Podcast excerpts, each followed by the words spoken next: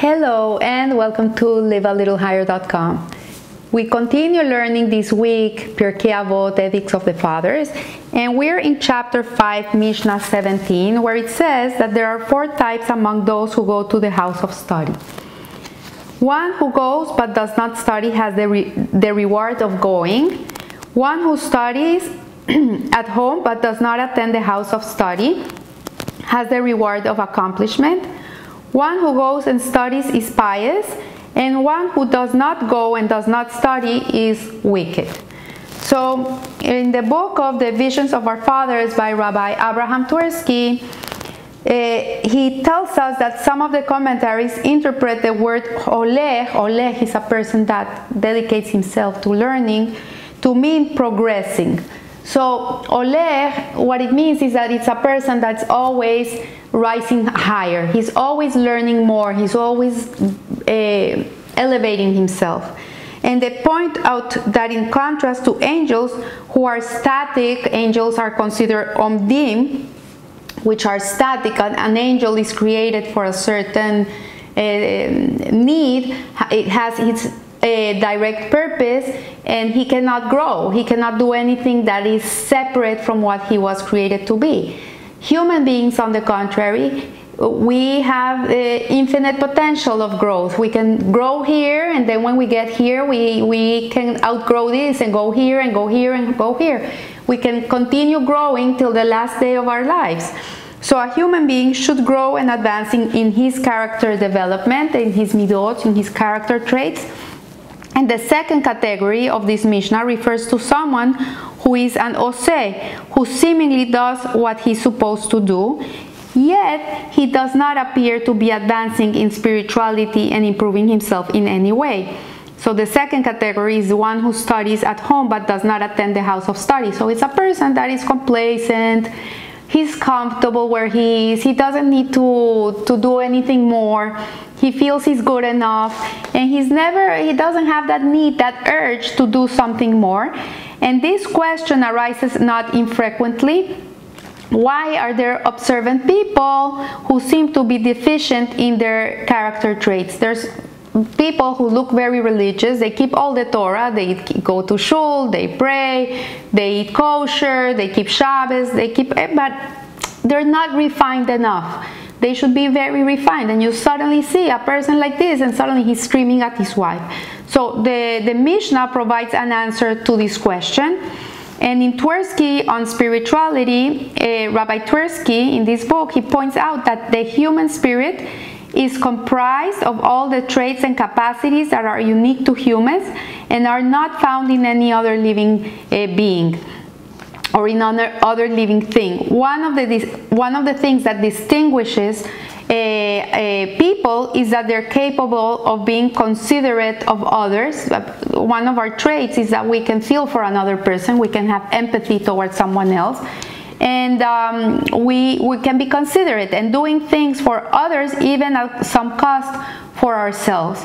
Uh, so for example, that you're in a rush and you, you need to get someone somewhere fast, but suddenly the lady, uh, there's a lady in your building that is an old lady with a cane and you're willing to open the door for her and waste 30 precious seconds of your life to help a lady out. This is what Rabbi Twerski is saying, that we, are, we have that capacity to give of our time, of ourselves to other people and uh, and a hu human being can also be dedicate can also dedicate himself to the service of God and can deprive himself of many things that are pleasurable.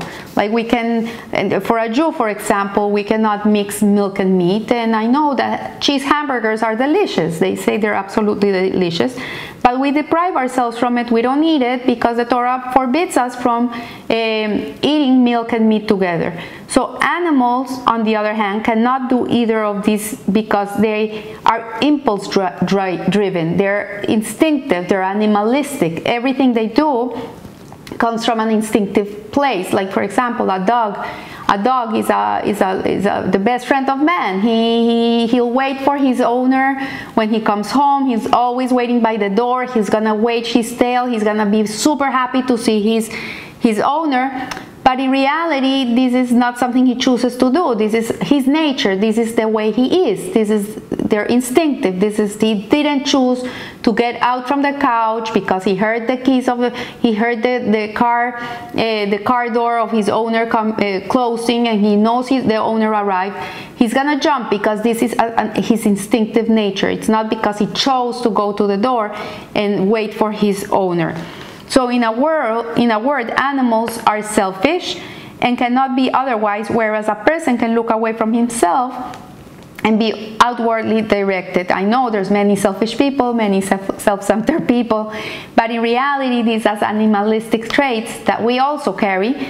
But what this Mishnah is saying is that we can get out of them and live in a more spiritual way, in a more godly way. So in chapter 1, Mishnah 3, uh, we are told that be not as servants who serve the master for the sake of receiving a reward. A person who does mitzvahs for the sole purpose of, of being rewarded may indeed be doing the right things, but at the end of the day, it's being done for a selfish reason. Because his, his motivation is a self centered motivation. He's to earn something from it, they're to give him a, a payment.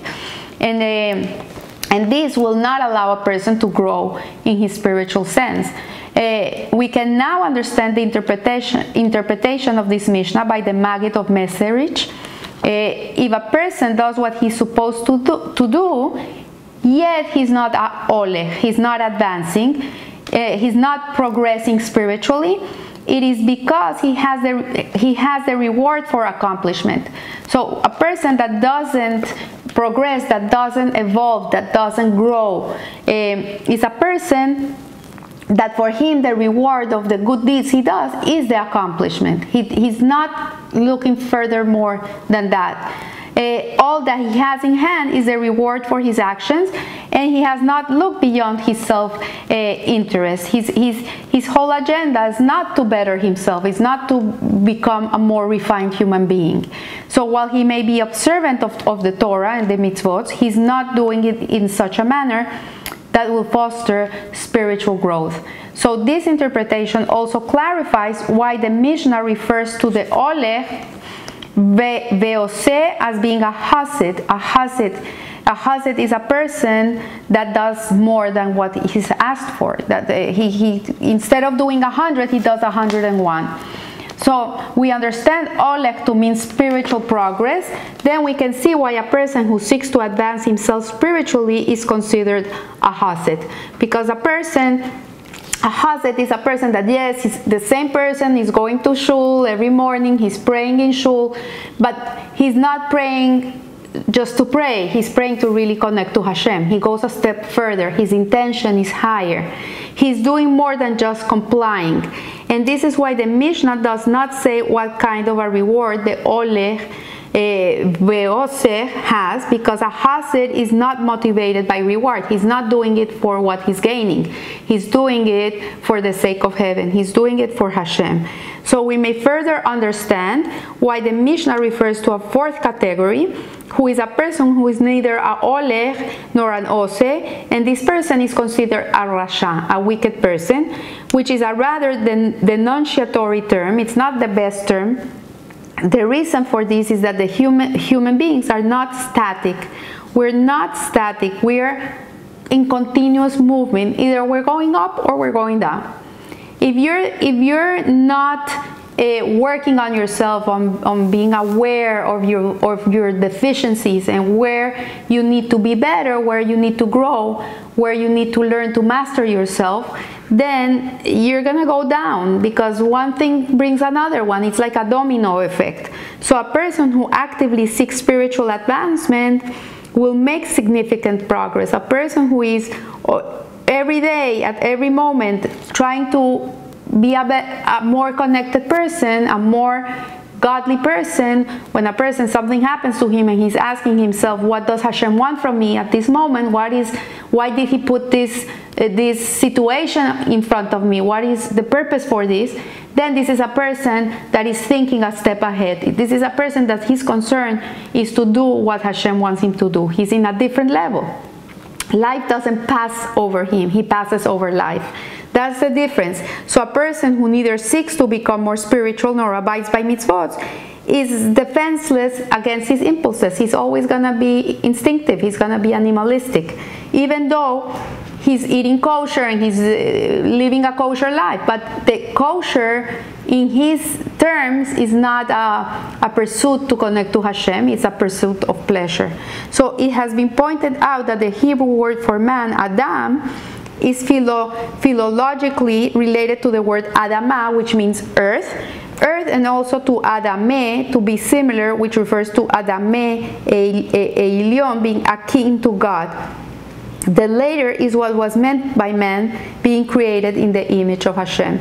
So Hashem created us in his image. What this means is that we should emulate God in our ways that the way we live, the way we, we think, we speak, we act, should be in accordance to Hashem's will and try to emulate Him in everything we do. Man has the option to be either lowly as earth, we can choose to be as low as the earth, or to be uh, or supreme and godlike. This is our choice. This is free will.